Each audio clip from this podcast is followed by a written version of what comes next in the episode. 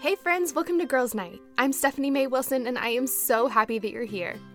Each week, I have a girlfriend over, and we talk through one of the biggest questions we have about our lives as women. We're talking about friendships and faith and relationships and self confidence, about our calling in life and how to live every bit of our lives to the absolute full. Life is so much better and easier and absolutely more fun when we navigate it together as girlfriends, and I cannot wait to get started. In today's episode, we're talking with one of my favorite friends here in Nashville, author Hannah Seymour. Hannah's an amazing writer. She's a mentor, a Bible teacher, and a friend, and I love the conversation we have in store for you today. So, here's the deal. In just a few weeks, Hannah's coming out with her very first book. It's called The College Girl Survival Guide, and can I just tell you, it is amazing. In it, she's answering 52 of the biggest questions and concerns we have as we're going through college, and you guys, she knocked it out of the park. She talks about everything from how to pick your major to how to know if you should transfer to a different school, how to get along with your parents when you're home over summer break, and how to navigate the party scene. She talks about roommate drama and how to make friends, and what to do about that freshman 15 or the freshman 20 if you were me in college, and that's just the beginning. But here's why I love this episode. Today, Hannah and I are going to be talking through some of my favorite questions she answered in the book, and I love them because they're not just applicable to college students, they're applicable to all of us. Here are just a few of the things we talk about in our conversation today. We talk about how to find a really great church and how to get involved. We talk about how to navigate transitions in a way that helps us thrive instead of feeling crushed by them. And everyone said, Amen. Uh, we talk about how to find and make really great friends and how who we choose to surround ourselves with might be the most important decision we ever make. Hannah gives us practical advice for how to handle difficult roommates, which is funny because that absolutely applies to us in every stage of life, including marriage. We talk about relationships, specifically friends with benefits, and what to do if you find yourself in that situation, either physically or emotionally, and that's just the beginning. This was such an emotional conversation for both of us. At the beginning of the conversation, Hannah shares an embarrassing story that actually had me crying. I was laughing so hard. And towards the end of our conversation, we both actually cried as Hannah talks about what to do if you find yourself in a situation that happens far too often, both in college and after. She talks to us about sexual assault and rape.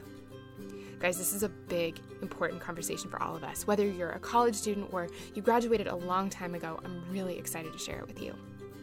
But before I do, there's something I wanted to make sure to tell you about. So, since Hannah and I are talking all about college and the ways our lives change while we're in college, I wanted to make sure y'all have had a chance to download the story of how my life changed in college. It's my first book, The Lipstick Gospel. The Lipstick Gospel is the story of how I met Jesus, how I became a Christian, and how he totally transformed both me and my life. The Lipstick Gospel is the story of the worst breakup I've ever been through and how God put my heart back together from it. It's a travel memoir, a story of transformation and hope. And if you're going through a breakup right now, or if you could use some encouragement in your faith, or if you want to get closer to God but don't know how, or if you're struggling to say yes to the plans God has for your life, or if you're feeling some shame about some past mistakes, or gosh, a million other things, I would love to share this book with you. You can either download a copy of the book for free, yay for free books, right? Or if you're a paperback gal like me, we have those too. You can pick them both up in my shop. It's smaywilsonshop.com or through the link in my Instagram profile. I'm at smaywilson over on Instagram. The other thing is, if you've already read The Lipstick Gospel, which I know lots of you have, I wanted to make sure to tell you that we have two new books to go along with it. This last summer, I came out with the Lipstick Gospel Prayer Journal and the Lipstick Gospel Devotional. They're tools and resources to help you walk towards a more fulfilling relationship with God, with your life, and with yourself, and you can find those in the shop as well. Okay, without any further ado, here's my conversation with Hannah. Y'all might have a little bit of deja vu today because we have had Hannah on the podcast before. Hannah, congratulations. You are our very first repeat guest. I am so honored and not deserving of this status, but I feel like it's going to go on my resume and I might make a plaque for myself and hang it here in my office. I thought about bringing you a plaque. Like, oh my God. Um, just like, you know, um, I'm a big Fixer Upper fan. I could watch it, you know, like I'll yes. watch all the marathons, whatever. But you know, they always like have kind of a baton or some sort of award or whatever. Yes. I thought about trying to find something random in my house to bring to you as a gift. I would have received it gladly. We'll see what we can do about this. Um, so Hannah, you have been on the podcast before, and really, we have a celebrity here with us because your podcast episode is absolutely our most popular one yet. Yeah, nothing to do with me. It's no. all about the topic. No, well, so Hannah, the last time you were here, um, you shared with us um, we talked about sex in marriage and answered a ton of questions that Yep. we all have about sex once we get married. And you did an amazing job. And I still hear from people. I mean, I hear from people all the time who loved the episode, and I loved it. Um, so that's really fun. But for anyone who hasn't heard you before or gotten to meet you yet, um, tell us just like a kind of brief summary. Tell us about who you are. Yeah, so obviously I live here in Nashville and I am an author and blogger and I'm starting to get out and speak a little bit more. Um, in my day job, I actually am an executive director of a nonprofit and produce their podcast, which is so fun. So I co host that podcast, um, but it's way more fun just being a guest on your stuff. So, So you should give me an award. yes, I'll work on that too. Most fun podcast. most fun podcast to ever be on. Um, but yeah, I have a book coming out. Um, well, by the time y'all hear it, will, it, will the book be out? I think it'll be close. Okay, so April 3rd is when my first book is coming out, and the book is called The College Girl Survival Guide, and it really stems from what my career has been the, over a decade, which is working on different colleges and universities, um, primarily in South Carolina, DC area, and then Tennessee.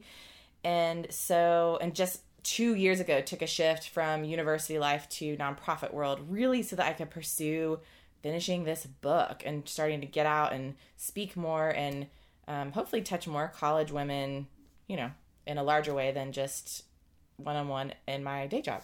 Yeah. Oh gosh, I love it. I'm so excited for our topic. I'm so excited to hear from you on this um, because I got to read your book um, not long ago, and actually, I completely forgot about this. I'm so glad I remembered. um, I I knew that you were sending me an advance copy of your book. Okay, so I open my like I, I get a knock on the door, a package is at my door. I go to like open it, and maybe an hour before this happened, I had ha- I had gotten four cavities filled. Ugh. My mouth was like Oh, absolutely numb. Like from top to bottom, I couldn't feel my tongue. I couldn't feel anything. They had to like really, really like dose me up with numbing stuff. And so my whole mouth was numb. And I didn't, this totally took me by surprise. I thought it was going to be maybe a month before I got a copy of your book. But I opened the door and I opened the package and it's your book. And I start freaking out. And I wanted to give you my honest reaction about how totally excited I was to read your words. So I started to take a video, not realizing actually how numb my mouth was because no one was home. I hadn't gotten to like test out to see how I could really talk. Yeah. And I'm like, oh my gosh, I can't even, I can't say anything. Like, I cannot make my mouth work. And then I thought, I love her so much, I'm doing this anyway. So you were the only one who got evidence of how numb my mouth was that day. So I'm like, Hannah, I got your book. I'm so excited. It was just, I, I'm sure we have that somewhere, but Oh, I've got it, and I've saved it in a safe place for an important time. I'm just for the right moment, for the right moment, to blackmail. That's right. Anyway, but I mean, I was Like freaking all good friends do. Totally, right? Yeah. Uh, so I was freaking out. I loved it. And um I truly like read it cover to cover in like a day and a half. You're so and, sweet. And I didn't even do it for you. Like I really I mean I would have done it for you, but I it was it was easy because it was so good. Oh, thanks. Um and I loved it because it applied even to my life now. There were things that were really encouraging and like just wisdom and reminders and things I needed to hear, even though the book isn't for me. I'm not in college Right, anymore. right. Um, and so I, I mean, I loved it for that reason, and that's one of the reasons I'm so excited to have you here today is because I know that a lot of um, our listeners in our community are in college, but I also know a lot of them aren't. But I mean, truly, the things you talk about in here are applicable to all of us, and so I'm so excited to talk about these things. Um, but really, I mean, I read your book cover to cover. I loved it. Thank It- you. Um, like I love the that that you all everything you talk about. So I want to just read like the um subtitle so everyone kind of knows what we're talking about. So, like you said, it's called the College Girl Survival Guide and it's 52 honest, faith-filled answers to your biggest concerns. And I love it because those 52 concerns you have in there are like dead on. They're so dead on. They're things like every single one I was like, "Oh yeah. Oh yeah. Oh my gosh, I totally remember that." Like I mean, everything was just exactly our 52 biggest concerns as we're going through college. Um, and I love the way you came back at those concerns. Like the um, you were like funny and relatable and honest and and like um give us gave us kind of like a kick when we needed it. Um, but also like and, and, you you like shared scripture and talked about like what god says about this without even a shred of cheesiness. I mean it just i cannot wait for this to come out so i can buy it for everybody. Thank you. It means so much coming from you. And i am not joking when i say you're probably going to be one of my only friends that actually reads my book because people just it's like even if your best friend writes a book people don't read it. They no. don't care. No. So anyway mm-hmm I read the Lipstick Gospel. You've now read the College Girl Survival Guide. This is great. Real friends. I feel like actually high yep. five. That's so true though. Like uh, I hear from real like some of my closest friends on the on a regular basis that are like, I'm hoping to start your podcast sometime soon. I'm like, you've been on it. So great.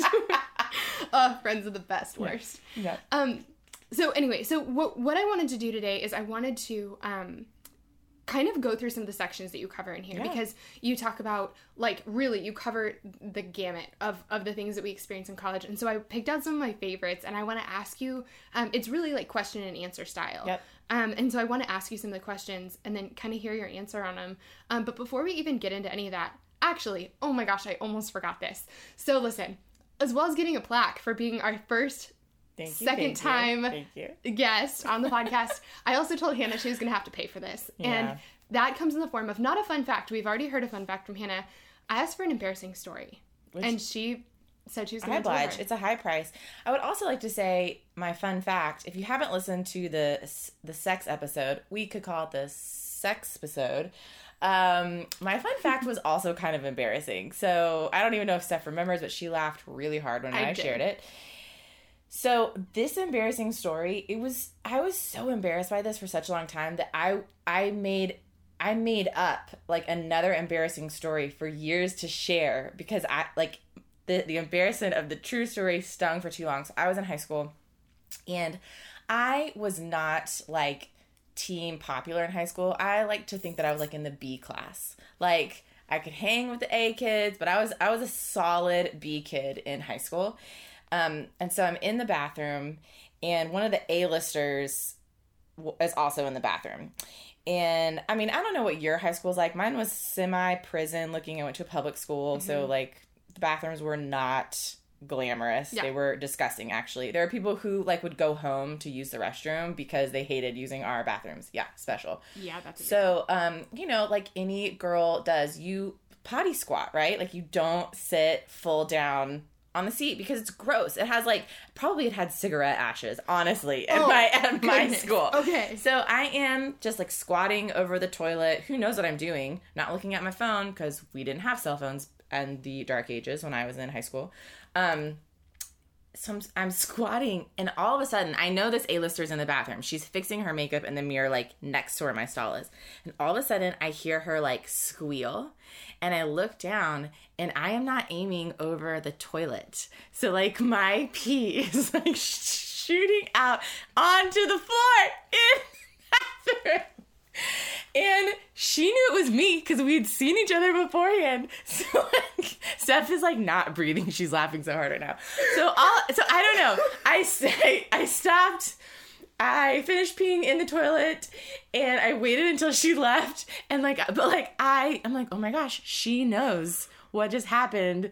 My reputation as a B-lister is about to be over because I just peed on the bathroom floor on accident. I know. It's horrifying. Anyway, I don't think she ever told anybody because it never got back to so me. So nice of her. But that, I mean, yeah, that's that that's the thing. So I straight up peed on the floor in my high school bathroom unintentionally. but maybe that's worse. if I'd done it on purpose, then it wouldn't be embarrassing, I guess. Oh, anyway, oh, I'm so happy about this. That's my story. Oh my gosh. Feet on the oh, floor. Yeah, you get a bigger plaque now. In front of Nicole. I'm not going to say her last name as oh. she put on her makeup. Oh my gosh. Oh, I don't even know how to recover from this. oh gosh. Okay. All right. Deep So college, yeah. oh my gosh. Yeah, I, I like can't even recover from this. Okay, we're gonna have to just jump in. okay, so Hannah. okay, you said. um, I love the way that you kicked off the book because um, the chapter one is called Change Always Brings Challenges. Yes. And I think that a couple things happen when we get to college. I think that we show up and we have all these expectations of what it's going to be like, Oh, yeah. especially because, and these are the like 10th words you say in the whole book. you say, people always say college is the best four years of your life. Yep. I heard it, you heard it, Yep. everyone says it. And so we show up at college with these monumental expectations of what it's going to look like.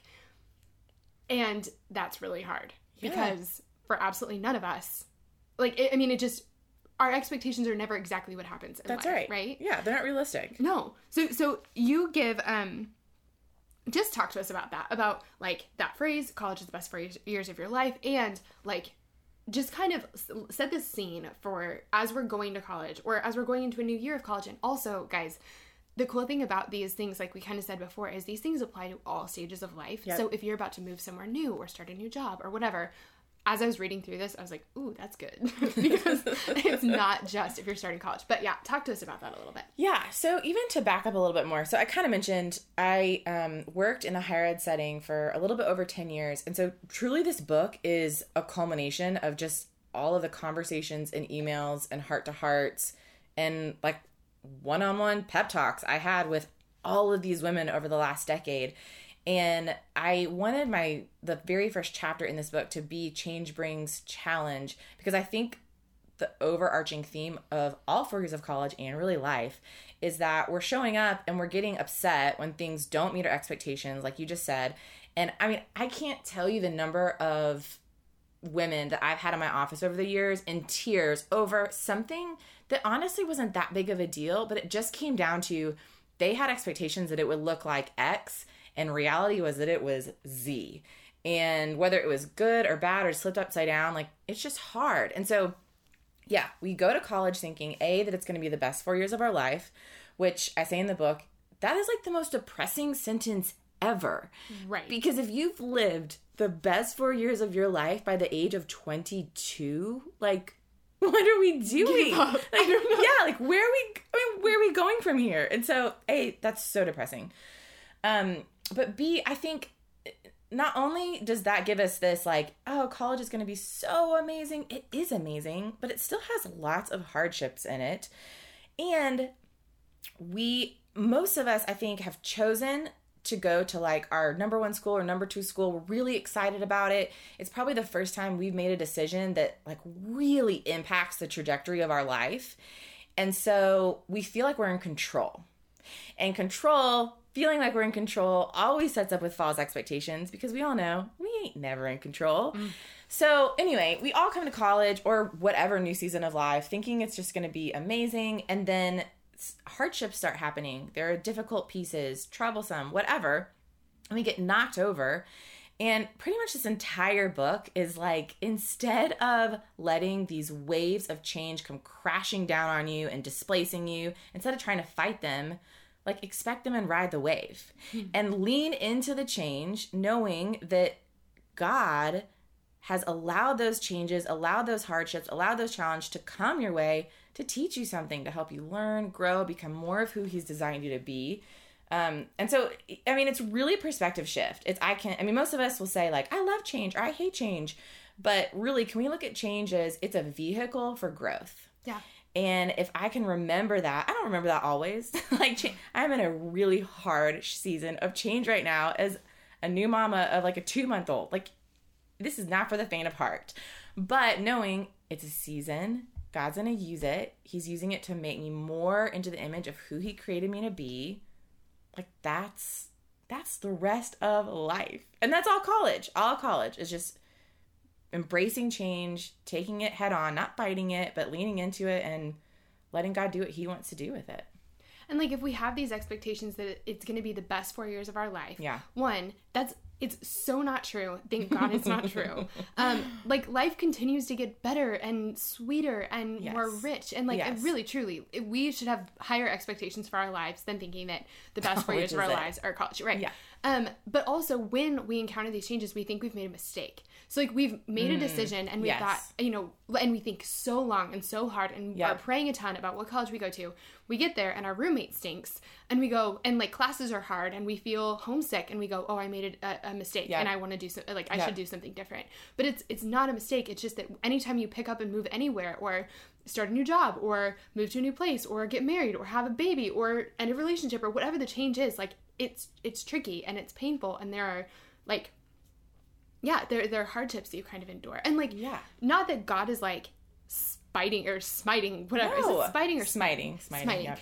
Um, us with like, you shall have a horrible roommate. I shall teach you a lesson. But like, personalities are personalities. You know, we like life is like that. You know, they're Yes. just challenge. We live in a messy world, and there are challenges, and and if we can expect them and just like yeah, ride them like you said, Yeah. and let them teach us and make us better, we won't feel like everything's.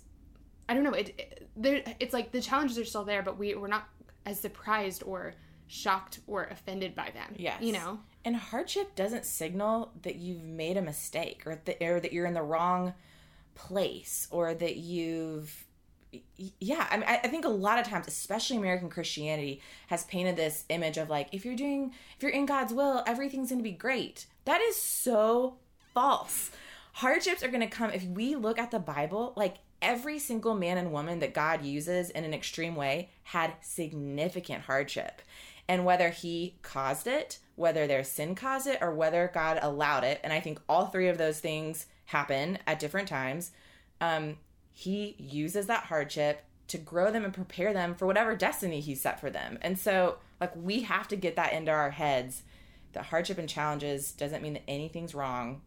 This is just this life is hard. Yeah. But the good news is that God uses it for our good. Yes. My favorite story, if I had to pick a favorite story in the Bible, is the story of Joseph. And I love it because Joseph like gets knocked down in every single I know. way. Like he just it's one thing after another after another, like just goes wrong for him. Yep. But and, and it's not the end of the story, but like about halfway through, Joseph is in exactly the perfect place to save everybody. Yep. And he wouldn't have gotten there without hardship, hardship, hardship. Nope. And, and every single one, it's like he learned something and, and was taught in a way that allowed him to get to the next stage. And so he's getting elevated and elevated and elevated. God's using him more and more and more because of these hardships. And he's like growing things in Joseph through it. And then he literally saves everybody. Totally. And it's so funny. That's also one of my favorite stories, and I read about it in the book. And God, like, tells Joseph probably when he's a teenager that he is going to use him in a really mighty, powerful way. But decades pass of suffering and hardship, of being sold to slavery, being thrown in jail, of being um, accused of sexual assault, like all of these insane things for decades. But Joseph knew that God gave him a vision saying, I'm going to use you. Like, can you imagine being in prison and thinking, how is God using me right now? I, Yeah. thought, I thought God had big plans for my life. Yeah. I'm in prison. Eh, right. right. And God's like, I do. Zoom out a little. Yeah. Like, give me I've got, I'm in control. Yes. I've got the plan, but I'm going to use these things. one of my favorite things, one of my favorite verses, like what my I would say Habakkuk 1.5 is my life verse if you read Lipstick Gospel, but um the one that I hold on to all the time that I like can't like holds me up is Romans 8.28 where it says in all things God works for the good of those who love him who are called according to his purpose. Yep. But there's a verse in Genesis in the story of Joseph. Mm, Genesis this is a wild guess. 52. we'll see how I do. Not it's probably not there. Um, but it talks about how um, Joseph is telling his brothers after his brothers have sold him into slavery, like um uh like just totally ruined his life. And then Joseph has now saved their life. Yep. And they are apologizing to him and Joseph says, Listen, like Yep. it's okay. What you intended for evil, God intended for good and for the saving of many lives. Yeah. Like this thing looks bad, but God's not done. He has a purpose with it and he can do something great. Preach. I've literally just told you like the two verses I know. that's not true. Well, I'm impressed. that's not true, but it sounds like there's a, a deeper well of memorization there that's not really there. Anyway, I just want to, let's just uh, be honest here. Yeah, being authentic. It's good. Um, okay, so I really love that. So if you're experiencing challenges, or so so one like it's not going to be perfect. Nothing. It's Nothing life is is just it's not perfect. It's there are going to be challenges, and if there are challenges, it doesn't mean it's broken. It doesn't it, you're okay? Yep. And that's another thing you say is you say everything is normal. Yes. Yeah, so I think that's another big issue for women uh, across the board, all ages of life, but again, especially college. I just have so many pictures of different girls sitting in my office crying, thinking that they are the only one that has ever experienced fill in the blank. And so much of mentoring college women for me has been helping normalize their experience. So you hate your roommate, normal. Love your roommate and your best friends, also normal. You're super homesick, normal. You have changed your major seven times and you still don't know what you want to do with your life, normal. You, I mean, it's like there is nothing that you are going to experience in those four years of college that other women on your campus haven't also experienced. Like, even if it's like your parents are going through a divorce at home and you're at school and all the challenges that that brings, still normal. Yeah.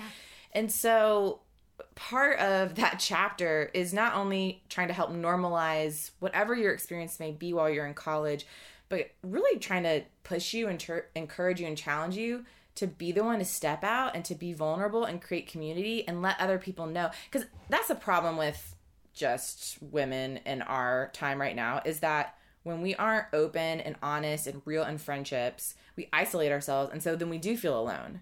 But if you share your experience with me we're you know you and me Steph we don't have the same experience on everything but like there are going to be places where we really connect. And so so much of pursuing people and building incredible community in college is learning how to be the one that's honest. It's like, yeah, I am really struggling here. Like, I haven't found my friends, I haven't found my place. Being open and vulnerable creates strength, it creates friendships, it creates community. And just going back to just like being the light on your campus of normalizing other people's experiences and that will only come back to like help you normalize your own experiences. Yes. If you can say if you can be the one to say like if you're hanging out with some girls from your dorm and you can say is anyone else homesick? Yeah. Like one girl one like girl who's too afraid of her own vulnerability will probably say no i'm fine. But the rest of them will go yeah i'm really homesick. And yeah. those like that experience of saying yep me too like takes your friendship a million times deeper. Yes. We can all just kind of be in it together and and that's when loneliness kind of dissipates. Yep. Completely. Okay. So we have um now that we have those like really important things out of the way, um one of the eh, gosh, Hannah and I sat here forever trying to figure out which chapters we wanted to go into because I want to go into all of them. um but one of the things I wanted to ask first was let me see if I can find it. Um Okay. So I really loved what you talked about here. Um, kind of in this whole section, you're talking about like all the stress of freshman year and like you're trying to figure out 8000 different things you yes. you know you've just finally picked a school and you're questioning if it's the right one because it's kind of hard and like you know you're trying to get good grades i remember being insanely stressed out for a semester of college just like oh my gosh i'm like just dying under the weight of this of school and like my workload yes. it just is like it was such a like leap to heart to you know a fuller more challenging life and so um you know throughout this chapter you're talking about all the different things and helping us navigate all those things but then you say and this is a question i know you've gotten a lot um, what is the number one thing i should focus on for my first semester of college and I would argue, like, what's the first thing we should focus on when you move to a new city or when you start a new job or whatever? Like, what? Yeah. Where do we start? True.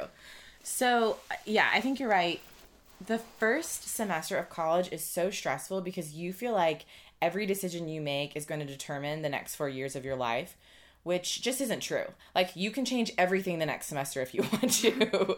so I think one, just know that the pressure's off. And same with moving to a new city. Like what you do for I mean a semester is what, like three and a half months? Like what you do for a fraction of the year is not going to make or break the rest of the year. You have time to pivot, you can do a 180, you can yep. change everything. Um, so you know, stressors of freshman year, like which activities do I get involved in? Do I rush and do I do all these things? All valid and important. And you should pick some things to like, I'm gonna jump into X, Y, or Z, whatever. But the thing that I push a lot with my students, the most important thing to start working on your freshman year, which parents do not like this answer because the answer parents love is your classes, right? You, that is the number one thing you should focus on. Going to class, getting good grades, which is important. You are at college for your education. But my argument is that the first thing you should be focusing on is finding your people, finding mm. your friends. And that is so loaded because I say that in the same breath and then I will say, and it's gonna take you a while, you know? like you're probably not gonna find your best friend in the first three and a half months of your college experience, but you have to start and you have to start pursuing people. And the reason that I think this is super critical is because I truly believe I truly believe that the people you surround yourself with will determine the course of your life. So before Ooh. saying like, yeah, you can change everything, the next four years, you know, you, you can change your major seven times and you can change your friends seven times too, which is fine. But the people that you choose to stick it out with and surround yourself with, they really will determine the course of your life. And I mean that in a holistic way and actually like a figurative and literal way. Figuratively, of course, we know like you are, you look like the people you surround yourself with. If you're with, um, really amazing, godly, you know, people with these strong moral compasses who love the Lord, who love other people really well. Gosh, I want friends who love people well. I mean, right? Yeah. Like, if, but if I'm around people like that, I'm going to look more like that. Right. If I'm around people who are super self absorbed and selfish and just surfacey, whatever, I'm going to look more like that. Yes. So we all know that. But I, my last job, um, I worked in a college. I worked at Belmont University, and they have an entertainment college, and that was where I was. And it was crazy because I would watch students graduate, and it's really hard to get a job in the entertainment industry in Nashville. But we're graduating hundreds of students every year who want a job in this field. But there obviously are not that many jobs.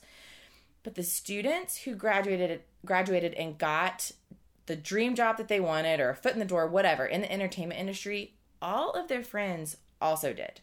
Or I would see students who would be complaining, alumni really, saying, I never got a job, like I'm still waiting tables. None of my friends have gotten a job in the entertainment industry. Again, if they didn't get a job, likely they were in a community of people that also didn't get jobs. And I mean, it, it, that sounds like a really loosey goosey correlation, but but if you think about it, the students that got the dream jobs that they wanted, they found these friends maybe freshman year, maybe sophomore, maybe not even till junior or senior year. But those students were kicking each other in the butts in a good way. Like they were taking each other to networking events. They were hustling really hard to get great internships. They were connecting one another to their employers and supervisors. Like they were working really hard to make it in the entertainment industry and they were doing it together. Or you have a group of students who aren't hustling. Maybe they got one internship, but they're not going to networking events. They're not going out to shows. And they're certainly not helping each other do that. So, I mean, it truly, the people you choose to surround yourself with in college will absolutely impact the trajectory of your life, which is kind of overwhelming to hear, but it's the truth. And, and, it just goes to kind of nail in the importance of like you've got to pursue the right people. It takes time, it takes effort. You're not going to meet those people probably during your orientation session.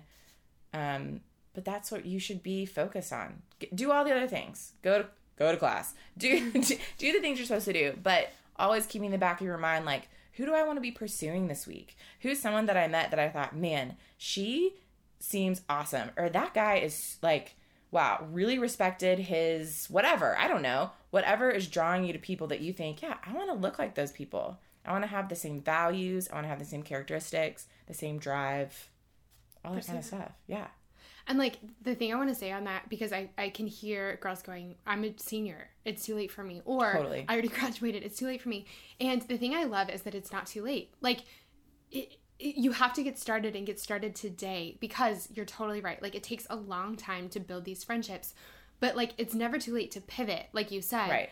In the fact that you know, I made a lot I made some really different friendship decisions all the way through college. Yep. And it wasn't until second semester of my senior year that I made the friends that I am still best friends with yep. today. Like second semester senior year, like that ship had sailed, but it right. hadn't. Right. Um also, you and I met like four years ago and we've been out of college for oh a minute. And I mean, but really, like it's it's never too late for you to make friends with people that you want to be like, that you that you admire, that yep. you respect.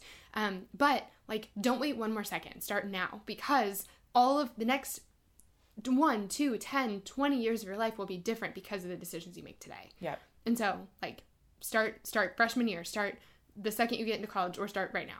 Exactly. And I think a lot of this book is really about learning to create patterns and habits that set you up for your 20s, that set you up for the rest of your life, and not just what you're saying. Like, you have to pursue friendships for the rest of your life. I will never forget my sister finishing college and I was encouraging her like you got to get out there and you got to meet new people and you got to make friends and she looked at me and said, "I am tired of making friends."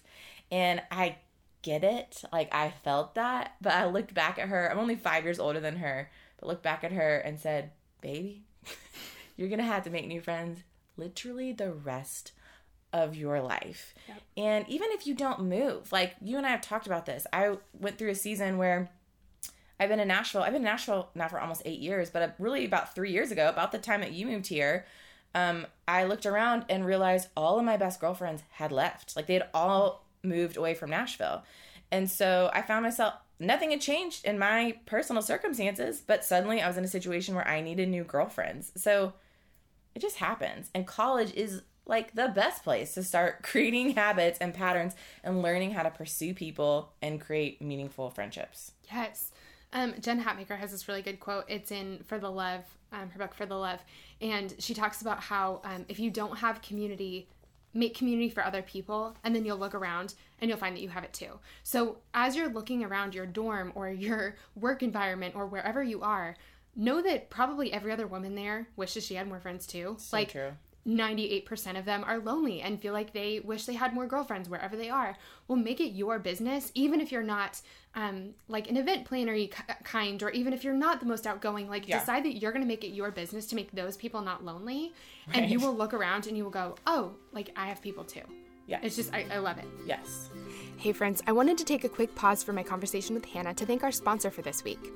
We just started having sponsors at our girls' nights, and I love it because these sponsorships allow us to pour so much more time and energy and love and resources into our girls' nights. I also love them because these sponsors came to us and said, Hey, can we give your listeners discounts and free stuff? And of course, I said yes to that. So, our sponsor for today is an amazing company called Zola. They're a wedding company who's reimagining the registration and the wedding planning process, and I am such a fan of them. I know that some of y'all are engaged right now, or you're dating someone and engagement feels like it's just around the corner. And I also know that lots of y'all are bridesmaids and maids of honor these days, helping your girlfriends and your sisters plan the very best weddings possible, and so I love getting to share Zola with you. I love what they're doing because for me, one of the most fun parts of the wedding planning process was registering for gifts. How could it not be, right? But it also was one of the most daunting. I remember feeling totally overwhelmed as Carl and I were registering. It was also tricky because we needed things from like a bunch of different places, and I didn't want to have 12 different websites for people to have to fish through. It was just a lot. But Zola has created a really awesome tool to help the registry process go so much more smoothly, both for you and for your guests. So, first of all, the site is free and super easy to use, and it's also really fun. They have over 500 brands and over 50,000 products that you can choose from. So they have everything that you'd be able to register for in your local department store, but they also have things like wine subscriptions and fitness classes and honeymoon funds and so much more. My brother in law and his fiance are using Zola to plan a big honeymoon they'll be taking at the end of next year. They're planning to travel for two months all over Southeast Asia, and they're registering for everything from excursions to suitcases. Right now, I'm trying to decide whether to get them a gorgeous cheese board for their apartment or a scuba diving excursion in Thailand. Uh, let's be honest, I'm for sure going for scuba diving. I just love that with Zola, you can register for what you really want and need.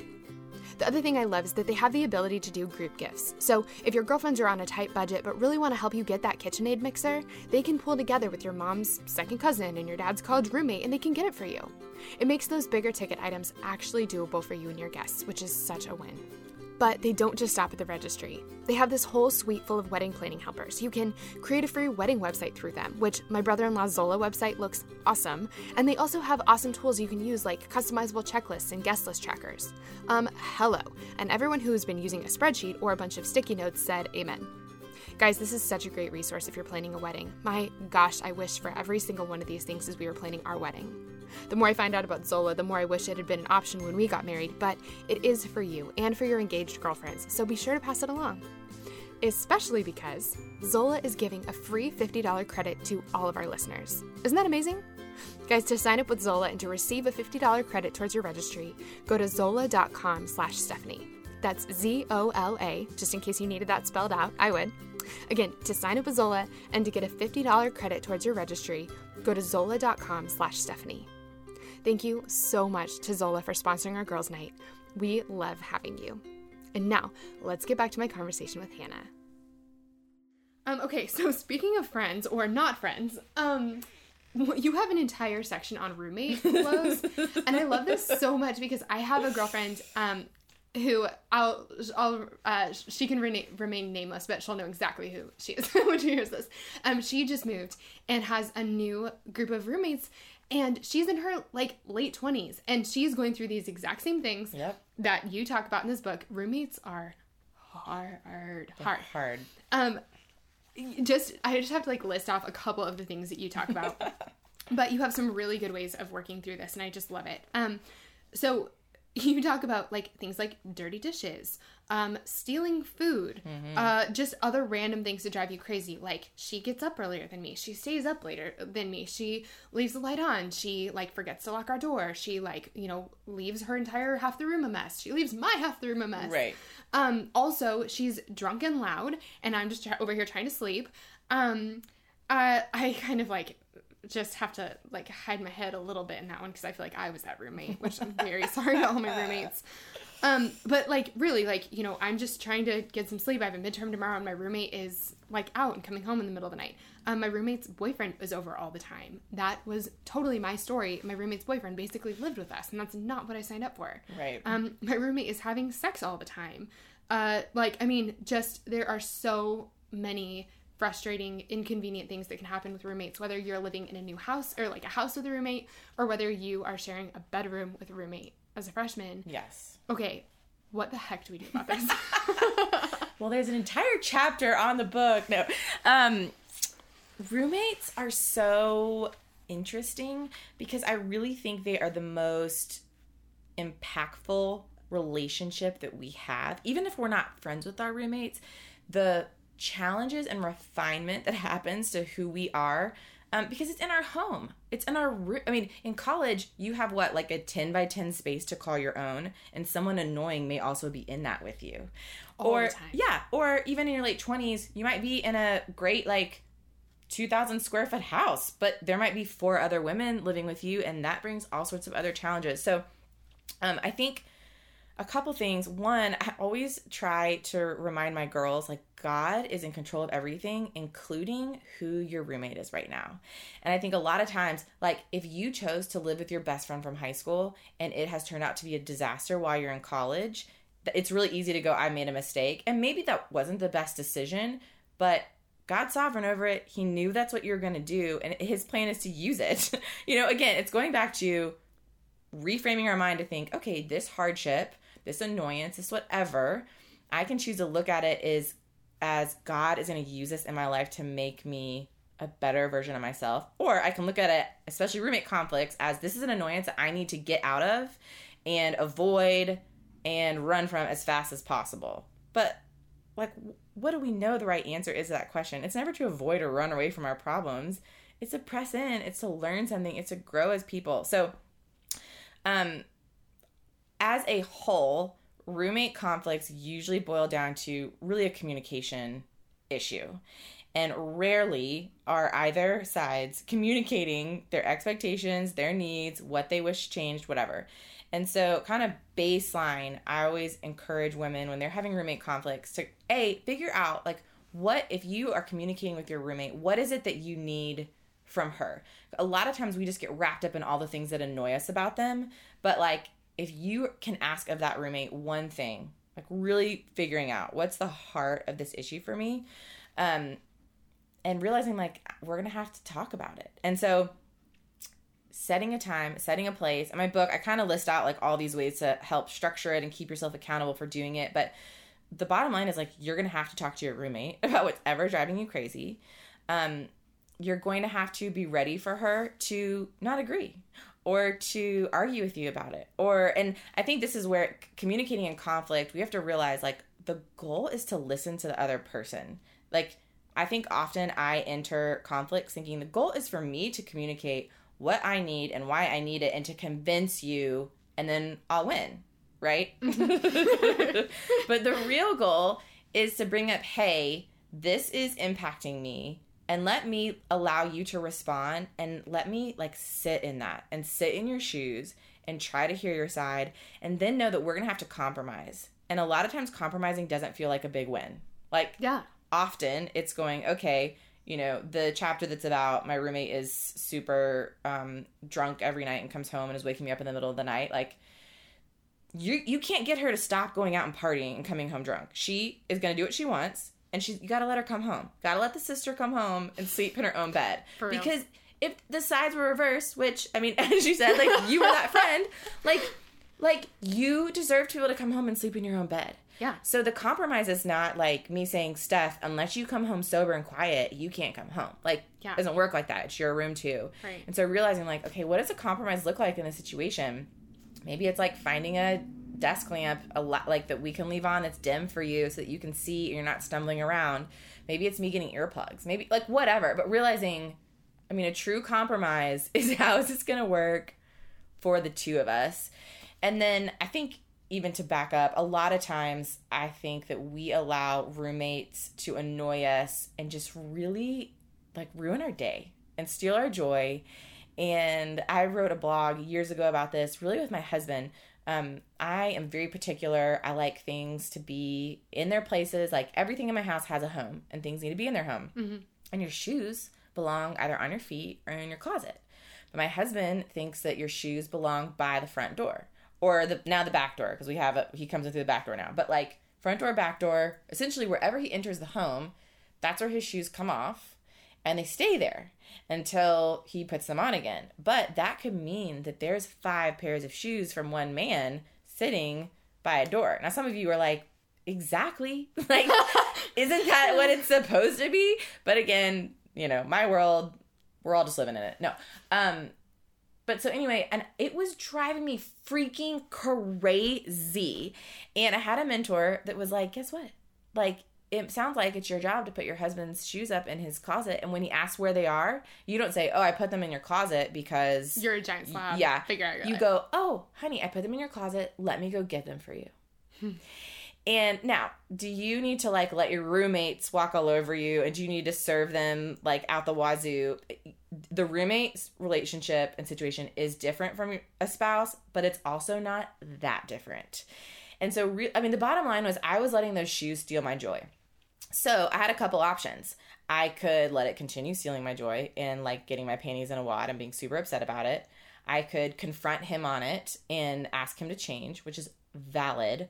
Um, or and Which you or probably did. yes, all the above, and or like I could figure out how to let it not steal my joy anymore. Yeah. And so truly, the all of those things happened, and the bottom line, he agreed one pair of shoe by the door. So like I had to allow that. I allow one pair of shoes now, but still, I mean, if we went to my back door right now, there's probably three pairs, and I've gotten so more lax over the years. I've been married almost four years now. I'm getting better. Um, but like I'll go pick up those shoes and put them in his closet, and if he needs them, I'll go grab them. He knows where they are. but it's a point of it's not like enabling your roommate. It's not oh well she leaves her dirty dishes in the sink, so I'm just gonna always clean up after her. It's not like that. You still need to tell her, hey, it would mean a lot to me you'd put your dirty dishes in the dishwasher or you know whatever. But at the end of the day, if that dirty glass in the sink is making you lose your mind, which it does to me, then I just gotta put the freaking glass in the dishwasher. Like, mm-hmm. I've solved the problem. The problem is not really the roommate or the dish, it's actually like my heart. and so I can either choose to be mad or just serve her and, and get rid of the problem. Yeah. So, and again, every relation, there's different nuances to different situations, but I think it's always coming back to like, what is God trying to teach me in this? How do I love them well? I mean, what does Jesus say the greatest commandment is? To love the Lord and then to love your neighbor. And who is closer than your roommate than a neighbor? Yeah. So, like, how do I love my roommate well? And what does that look like when we're in conflict, when she drives me crazy, and all of that? Yeah. I love oh gosh, I love that so much. Um you in one of the chapters you list out four steps and I really like that. So one you say you have to talk to her. Yeah. And like that's so important. We have to we have to communicate the things that we like feel and that doesn't mean screaming at her it means like Mm-mm. stopping and yeah i like how you said identify like the one thing that she could do that would just make you feel like what is the actual thing Yeah. that you need Yeah, you can't go to her with a list of a hundred things. right like pick one Right. um, and uh, so talking to her about it and sitting her down and like being really kind um, and, but clear um, compromising which is really hard because you don't get things your way and like that's there will be a day when you will have your own house and you can have things your way mostly but you share it with Until a you boy get married. who might Yep. yeah who- so even even then like you have to work with somebody else you have to Yes. like kind of share and it's just like like we've been talking about it's one of those things where god refines us so much and makes us better people. Like Yes. people we like more. We will like who we are we are more when we let these things change us. Um and so it's like oh, i get one of the questions i get more than any other is like how do i prepare well for marriage? Having a roommate and learning to live with them is enormous. Huge. that's one of the things that like so carl and i in we had an episode earlier this season and we talked about how we both traveled around the world um, and that was one of the things that kind of what god did in our hearts that year really prepared us for marriage part of it was that we both traveled around the world living in the tightest quarters you can even imagine with people who drove us crazy. Yep. like absolutely there are no words to describe. Like just frustrated us to no end. Both carl and i. And we had to learn to live with people who didn't like us who we didn't like who we just who everything they did i mean you're eating three meals a day with these people. Yep. and it it made our marriage so much better. Like i'm so grateful for it. And so roommates are just another example of that Yes. Huge. um one thing you say that i really like is be ready she's gonna do it again Yep. so whatever the thing is like sweet tyler totally left his shoes again even after i'm sure you talked to him about it like probably more than once um, and I mean, like, yeah, that's when we have the opportunity to either let this totally wreck our day, which, like, that's our issue. If a pair of shoes is totally ruining our day, Yep. you know, like that's that's us. Yep. Um, but then you you ask uh, the kind of the last question is when um when can you call it quits? Yeah. So when can you be like, listen, this is too bad or too too whatever. I need a different living situation. Yes. So one of my uh, things is I think you can do anything for a year. I think you can go to a school that you don't like for a year. I think you can have a job that you don't like for a year. I think you can live with a roommate that you don't like for a year. But in college world, even a semester, again, three and a half months, like you can survive a bad roommate conflict for three and a half months. So I, I mean, I think you do your best. And and again, coming back to what does it look like for me to love my neighbor as Jesus has asked me to in this situation? It doesn't mean that you have to live with someone that drives you crazy for the rest of your life. Right. right. Um, but how do I how do I get through this well, and then how do I end it well? And if there's you know if you have a friend who has an opening in her dorm for next semester, like go for it, you know. But trying to do it in a way that's pleasing to the Lord, that's in a way that's loving that difficult roommate still. Um, yeah, but a lot of times there's not a place for you to move out, and that's what I think is like really tricky in college is that girls are desperate to move out and it's the middle semester and there ain't no other place for them on the campus. And half the time you're trading a set of known problems for a set of unknown problems. Mm. So if you are just escaping to some random girl's room that you don't know, like you have no idea what's behind that door. You at least know what you're dealing with Yes. behind your own door at that time. Yes. And the same as with your like sorority sister. I mean, I see so often girls thinking, "Oh, we're great friends, so we'll be great roommates."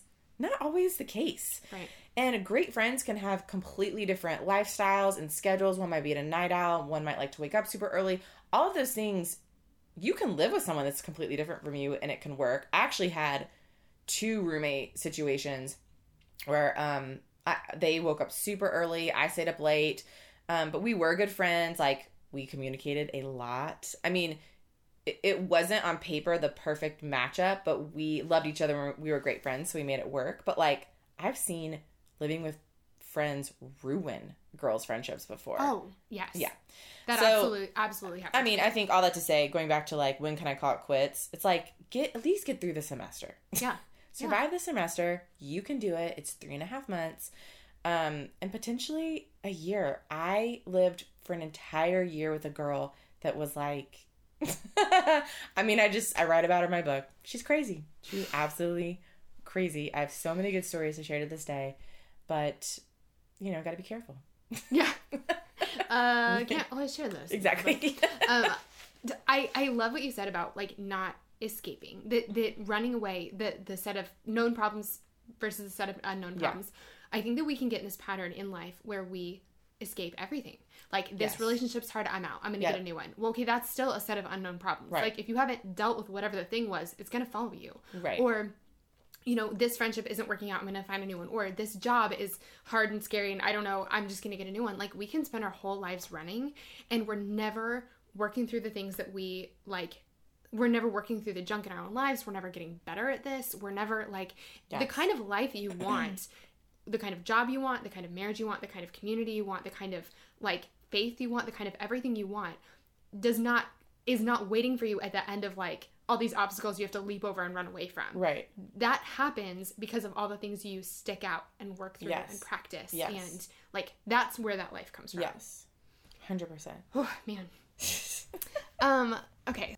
So this next question is so good. Oh gosh. Um, you talk a lot about dating. So I mean, along with roommates, you talk a lot about friends and finding friends in college. Um, you also talk about boyfriends and like, you know, where is my husband and everyone else is getting into a relationship and just all different things. But one thing that we haven't actually really talked about in the podcast very much, and I'm dying to hear your thoughts on this, are um concern number 31 is I fell into the friends with benefits zone. Yeah. So I want to read the just the question. So Yeah. It says a few months ago I fell into the friends with benefits zone with a guy I've now and, and now I've fallen for him. We spend all of our time together and when I bring up dating he says he's not ready to commit. He says he needs more time to decide. I think I like him more than he likes me and he's constantly sending me mixed signals. Should I stop pursuing him and tell him I don't want to be friends anymore? Like what the heck do you do? With this says everyone. Yes. Because, so, and, and everyone said, Amen, Hanna, what do we do? Yes. So one, I mean, ninety-five percent of all of my fifty-two concerns are emails that came in, or just conversations of girls. Well, I guess hundred percent then are all like real life, real girl situations asking a question. And so this, I mean, this is a real girl um, that wrote in asking, "What the heck do I do?" And I think we've all probably fallen into a similar situation. Even if it's not physical friends with benefits, I a lot of times in college found myself in like emotional benefits, like guys that weren't we weren't boyfriend girlfriend, but we acted like it in every kind of way, except like except for physically or having the label. And so, do you know what I mean? Just like that emotional dependency, intimacy, like sharing, Yeah. um, going everywhere together, like all of that. They're your person, like, yeah. Yeah. And the unfortunate thing is, like, college guys are going to let you do that. Like, they are so down for getting whatever that they can get out of a relationship and not having to have commitment. And I mean, some of us girls can be that way too. Um, so I don't want to speak ill of our male friends. But, um, I mean, you deserve so much more than that. And this girl in particular, like, I know and I understand that she has fallen for him. And so that's so hard. Like, they're hanging out and making out and doing whatever else. Um, but ladies, like, friends with benefits, like, no, stop it. Like, what are we doing? And I, I hate the saying because it's crass, but I still wrote it in my book. But it's like the old mama saying, why buy the cow if you get the milk for free? Like, homeboy is never going to commit to you if you're giving him everything that he needs out of a relationship and like he he's not going to commit to you if he doesn't have to so like we need to demand more respect and like you're just worth more. You're you're valued more than that. And i think another part of her question was like he needs more time to decide. Or like guys like there was a guy in my life that always just, just would say it's just not the right time. It's just not the right time. Well that is that's just an excuse. Like a guy if a guy is into you he's gonna pursue you. Yes. if a guy's into you he's gonna want to take you out. He's gonna want to call you his girlfriend. He's gonna want to treat you right. Like if he's not doing those things. Unfortunately he's not into you. And we as women need to set our standards higher and say bye-bye my sister used to say. I am kicking him to the curb and move on with our lives. And it's hard. It's painful especially when we really like that guy who's not treating us like we deserve. But at the end of the day like friends with benefits is not how god designed it to be it's not what you deserve you deserve so much better and you're letting that guy like uh, you're just letting him continue in a pattern. Like, call him to stand up to higher things. Yeah. Yeah. I like how you said how you said um, he's he's just not that into you, and I, you mentioned that that movie and that book in here, Yeah. and it's like kind of like the cruelest, hardest concept, but it's actually really true. And I think that um, if if a guy wants to be with you, he's going to he's going to make it happen. You're right. He's going to call you. He's going to want you to be his girlfriend. And I think that like um, sometimes it feels better to have like a little piece of them than nothing at all. Um, but the thing about that is, one, that you, you you're exactly right. There's no motivation for them to like get their act together. No. And it's not that they're like, yeah, there's no motivation to get their act together if they don't have to. Um, and if they're not going to get their act together, then you're going to be in this weird thing forever. And like, I don't know. I, I always think about it like, what does this look like down the line? And like, you just had a baby two months ago. And when we think about our future, we think about getting married, having a family. We think about like having the person that we connect our lives with forever. And like the things that life requires of you and and the things that having a family requires of you and on, on like what it looks like to buy a house and have a career and like all the things that are ahead in life are too big and too scary to have someone by your side who's like sort of half there. Hundred and percent. like at some point things have to have to either change with him but you're not giving him any you're not requiring that they change. You're just like yeah you're not. And then the other thing is i know for me especially when you talked about um kind of friends with benefits like uh kind of emotionally Yeah. like i played that game for a really long time Yep. and the thing that the trick about that is that as long as that person's in your life no one else can come into your life That's right. so you are reserving, you are putting like a reserved sign on your heart. You have no chance of moving on, meeting anyone new, or meeting anyone wonderful who can, who wants to pursue you, wants Yes. to ch- like chase you, you know, while you are reserving your heart for Yes. that person. And so, like, So good. it's just you don't want this is not what you want for your life. Like, Right. thi- what this looks like down the line is you parenting by yourself. Right. Is you like Right. buying a house with someone who's not going to contribute. Is like I mean it just it's it's ugly down the line. Yes. And so you either have to make a change make a change or like you have to free up that spot. Yes. And and he doesn't deserve to keep it if if he's not going to work for it and if he's not working for it then like yeah, Yeah. To the curb he goes. To the kick him to the curb. And it's like it feels hard to call it as black and white as this, but it is this black and white. It really is, and uh, yeah, when you're in it, it feels so gray and so, and it is. It's it's complicated and it's hard and all of that, but it's pretty night and day clear. Yeah. Like if he's not into you, if he's not pursuing you, if he's not treating you the right way, there is no reason that you can expect that he will change. Yeah. Girls, we always talk about like we're dating the potential. You gotta stop dating potential. Yeah. You gotta date the here and now. Yeah. And if he is not who he is, if he is not who you want him to be right now today, like you cannot date a hopeful change. Yeah. And like we I mean we always say like God can do anything. Yes, he can. Totally. Um we change. People change in relationships. They. Yes, they do. People grow in relationships. Yes, they do.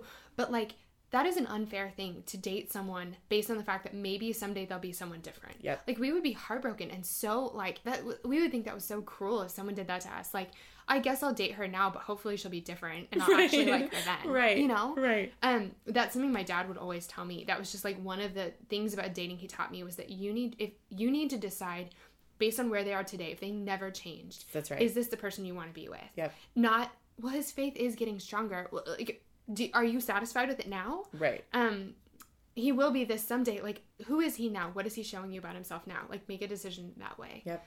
Um, oh gosh, it's so good. It's so good. It's really hard. It's really hard. But So hard. when we free our hearts up, like there are really, really good guys in the world. And I know it feels like there aren't, but there are. Like there are really, really, really good guys in the world, but you have no chance of meeting one as long as Yeah. your heart's I mean, that's my guy. story. I was emotionally unavailable when I met my husband because I was wrapped up in my guy best friend. I didn't know that was why. Yeah. Two years. Literally. And I had to, I, I mean, we finally dated and I had to get over it and God had to totally heal my heart. And then I was like finally ready, finally emotionally available for a guy who is amazing. And it's so funny what you, something you said earlier made me think about. This morning I thought, okay, if I was telling my single friend today something to look for in a husband, it would be find someone who, when they have hit the brink of exhaustion, they are more tired than they've ever been in their life, that they still treat you well and other people around them well. Because that is where my husband and I are today. Like, we are, I've never been this tired in my life. He has never been tired in his life. Um, and thankfully, like, he is still a really kind human in exhaustion. And I mean, there are mean people out there when they're tired, and I'm actually probably one of them. So I probably wouldn't uh, meet that rule. But I mean, like it would. I mean, it's just hard. You're gonna go through hard seasons. So pick someone who you so really like when they're, yeah when they're when they're not at their best. Yes. Um. Okay, so Hanna, this next question is I actually um cried a lot when I read this section. Mm. Um, of your book, and I'm really, I really wanted to talk about it because um, this is something that is being talked about, thank God, so much more in our culture yeah. today than it ever has been. Yeah. Again, thank God. Like I'm so um I'm so grateful for that. And it's something that so many women have gone through, so many women have walk- watched their friends go through, and it's something, unfortunately, that happens a lot in college. And um, so I, the questions are kind of, I'm in a couple different chapters, but um, concern number 36 is what's all this talk about sexual assault and rape? Yeah. Um, I see. I'm looking at the stat right here. You say um, between 20 and 25 percent of college women will be sexually assaulted. Yeah. Um, one out of every four or five women, and um, it's something that we that has happened to a lot of us, mm-hmm. and it's something that has happened to a lot of our friends. And so I think kind of two things, two situations happen in colleges. One, like it happens to us, or two, it happens to someone we love. Like, yep. Wh- the reason, and gosh, the reason I, I like cried as I was reading this is because one, this whole thing just like breaks my heart. Um, and also the way that you wrote about this, it was so obvious that you've sat down mm. in your office with so many girls. Like you, the way you talked about this, this is something that you, you've been in this conversation a lot of times. Yeah. And so, can you like what if it happens to us? Like if it happens to our girlfriends, like what do we, where do we start? What do we do? Yeah, so I mean, it's such a heavy topic, but I mean, one of the reasons that I included it in the book is because I think some women, and that was the write in, was like a girl wrote in, like, my college makes us watch all these sexual assault tutorials as part of orientation, but is this even a thing I need to be worried about? And just realizing, I mean, the stat you read, one in every four or five women are sexually assaulted in college. And then out of the sexual assaults that happen on college campus, one out of every four are male. So like it's it happens to men and women. Unfortunately, a lot of it is related to alcohol. Um, whether like women are or men are like becoming so drunk that they're really not able to like they might even be able to say no, but the person they're with isn't listening. Um, they might also be like that other person might be so drunk that they I mean it's just like alcohol and drugs make things really messy. Um, and unfortunately there's just a lot of that in college. So it's just it just happens a lot. And it's so gross and sad and um it's just hard. But um i had both the i mean it was I really I, I count an honor. I had the honor and privilege of serving on several different sexual assault response teams whether um, I would get a call from a girl like, and it had happened two hours before. Sometimes it was two years ago, and they finally decided that they wanted to tell somebody.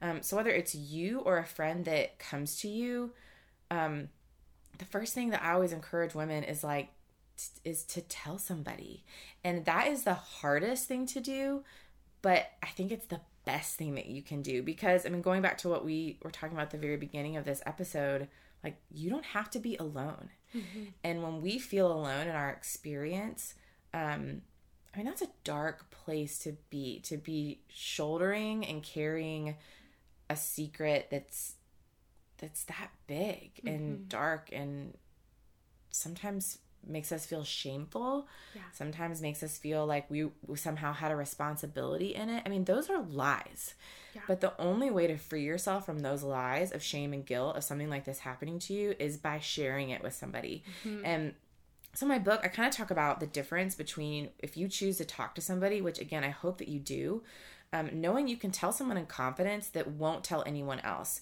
and there are there are different people on college campuses on who you can do that with. Like, of course, if you just share with your best friend who's not an employee of the university in any way, like, she doesn't have to tell anybody.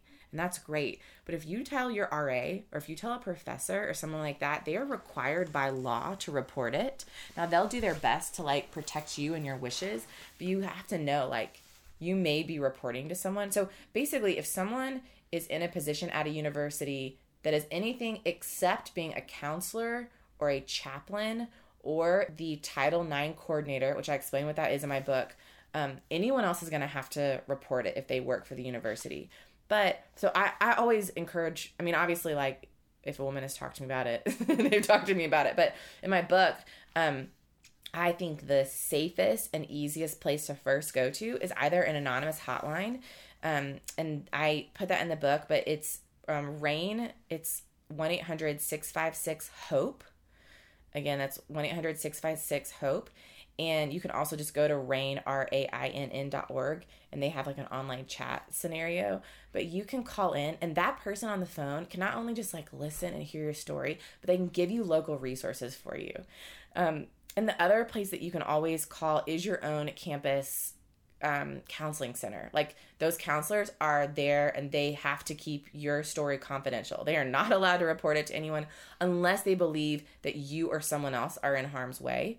Um, so, like, you know that your story can be safe with them for a time until, and you may want to report it. And, and I also walk through women, um, both in one on one counseling and in my book on how to do that.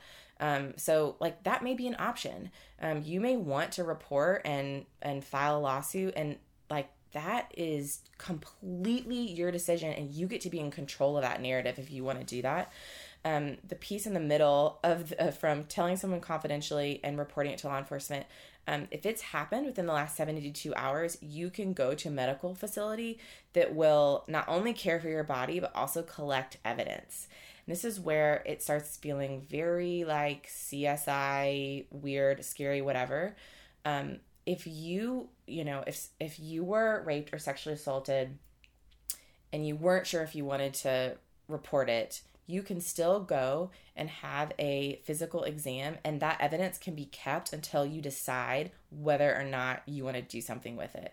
And every state law is different, but most states it's around six months that they will hold on to something. They can hold on to it under Jane Doe. Like it does not have to re- be reported. Um, and then it gives you six months to decide what you want to do with it. But so much of responding and um, surviving and just healing from these types of things is you being in control. It's like you deciding who you want to talk to, if you want to talk to somebody, if you want to report it, if you want to seek medical attention.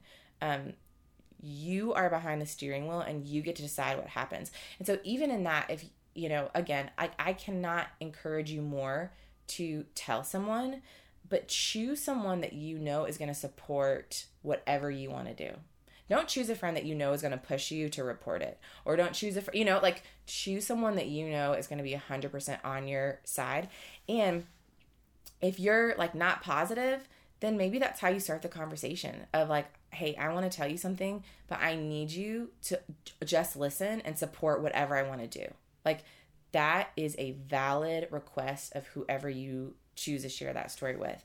And the other side is if this, you know, if a friend comes to you saying like hey like i think i was sexually assaulted last night or like hey i was raped last night or whatever that story is um know that the bottom line is your goal is to say i am so sorry and it is not your fault and that's it that's the goal of that conversation tell you that you believe her don't ask questions don't ask questions what were you doing why did you do that listen Tell her you love her, you believe her, and that you are there to support her however she wants. And that can be just keeping her secret. It can also be going with her to the counseling center. That can be calling the RAINN hotline on her behalf. That could be going with her to the medical facility. I mean, it, the support ranges in a, a large variety of ways, but the bottom line is not your fault. I hate that this happened to you. I love you. I believe you. And I want to support you. And Steph and I are over here crying right now. oh. Um I'm so glad I'm really glad that um I'm really glad we're talking about this. Um one thing I like just one of my favorite resources like regardless of what we've been through in life and I know this is one of yours too is is going to counseling.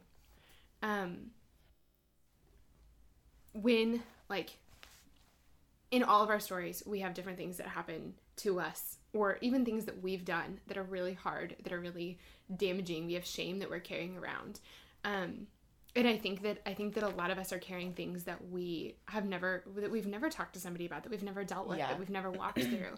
Um, and I know that for you and I, like you and I have each more than once um, taken the step to seek counseling yep. to, to go speak to someone who is a professional who can walk with us through some of this healing um, i'm in counseling right now actually um, which we i can't i don't know if that episode would have come out before or after this but we're talking about it in season two we'll talk all about counseling and like why i've decided to go and we're talking to um, a friend of mine who's a counselor and and i know counseling's been really huge in your life too but i just wanted to say that because i think that a lot of times we walk around with these things that have really broken us mm-hmm. and we feel like we're stuck in them and they're just there are really wonderful people who whose job it is um, who are who are really good at walking with us into some healing through some of the things we've been through and that's like regardless of what you've been through um, they're really good at that and and they're confidential and they're professional yep. and they know what they're doing and um, i just i feel like I want to say that as many times as possible in as many different episodes as yes. possible because like if I can do it, you can do it too. Yep. Um, and if you can do it, they can do it too. Yep. Um, yeah. Yeah. Oh. We're gonna try to dry our eyes here for a second. Um, Hanna, the last question I wanted to ask you, um, other than the eight million other ones that I want to talk about that we won't have time to get to, um, is I know that um, college is a really tough time on our faith um, that we it's a time of i mean for me it was a time of like coming to faith i became yeah. a christian in college um, and i know that that happens for a lot of us but i know for a lot of us you know you go into college with a faith and, and college really tests it and challenges it and um, sometimes changes it um, i know that one of the things that's really really helpful and this is in any transition you're going through this is like step one and part of finding your people is find a church Yes. Um, can you talk about like some of the things that hold us back from that and also like how we get around those? Yeah, I mean, I think one holds us back is just plain laziness. Um, you know, you probably never picked a church before in your life. Like you if you grew up in the church, you're probably going to the church that your parents went to. There are definitely some high schoolers that I know that like came to the Lord and their parents weren't churchgoers and they chose to go to church and that's amazing. Um, and likely they are more often going to find a church that they want to plug into in college. But I know for me, like I just couldn't find a church that I liked. I had grown up in actually my dad is a pastor. So I had grown up, you know, as a preacher's daughter under my dad. I love the church I grew up in and there just wasn't a church like the one I had grown up in before. And so um, it's easy to kind of church shop around for a while and then just get super lazy or never church shop because it's kind of nice to just sleep in on a Sunday. Um, and everyone, regards, regardless of their age, said, oh, yeah, uh, yeah, yeah, We all feel. I really feel that right now. Um, but I am huge on pushing college students to choose a church and get involved because while it is great and important for you to get involved on campus in some kind of Bible study or Christian ministry, I think that is awesome. You're connecting with your peers at school you need to do that. It's an easy way to find more friends that are like minded. Um, the value of you choosing a church in your college town and getting to know other people that are not just college students is like immeasurable. It is so easy to get so self absorbed in like the 18 to 22 year old mind frame when you're in college because that's literally the only people that you're around. And so for you to get plugged into a church where you could be serving in the nursery and like holding babies, or if you don't like babies, like be a greeter or whatever, but like find a church and don't just show up. That was that. I finally chose a church in college, but all I did was I would sneak in the back like about 15 minutes late because I didn't like the worship band and I would listen to a sermon and if I had other friends there I might talk to just my college friends and then I would slip out the door. But I was missing out on knowing families and older people in Harrisonburg, Virginia, where I was living for four years. And I could have been involved in like kids' lives and parents' lives and people who would speak into my life and give me way better perspective on where things were going than like my best, you know, my 21 year old best friend was. Um, and so it's just important. It's important to come together at the beginning of a week as a body, um, being fed God's word, like responding in worship. And again, I know you might be doing that on like a Wednesday or Thursday night as part of Young Life or Cru or whatever. But there's something about having a rhythm at the beginning of each week to reframe your mind in a multi generational setting. Um, I think it's really important. And again, like you can't have enough truth being fed to you throughout the week. Like you're not going to be overfed spiritually. Let me tell you, it's not going to happen. Um, so so pick a church. And I think the like biggest challenge is again like I don't I can't find one that I like. Well, finding a church is not like shopping for a dress, okay? We're not looking for something that like we love the color and we like how it fits our body and it's just the right length, but the shoulders aren't too tight. Like it is not about it fitting and conforming to us in the way that we like. Um, it's about participating in the larger church body that like Christ designed. And so, my thing that I encourage is find a church that opens the Bible and teaches from it. Um, there are lots of churches that have great feel good sermons, and that's like all fine and good, but you can read a lot of self help books. Like, it's out there and you can feed yourself that stuff. Find a church that opens the Bible and actually like teaches from the Bible. And then, I mean, find ones that like where you can connect with people. Like, don't worry about the music so much. Don't worry about what the building looks like so much. Like, let go of some of these preconceived notions of how church has to be. Explore denominations. If you grew up 100% Southern Baptist or 100% Methodist, like whatever, try other denominations. You never know how another denomination might teach you something, the way that they respond in worship, like whatever. I mean, as college is a time to explore, it's also a time to explore your Christian faith and denominations and what other churches have to hold and all that good stuff. I I love that and um I like yes to every single bit of that.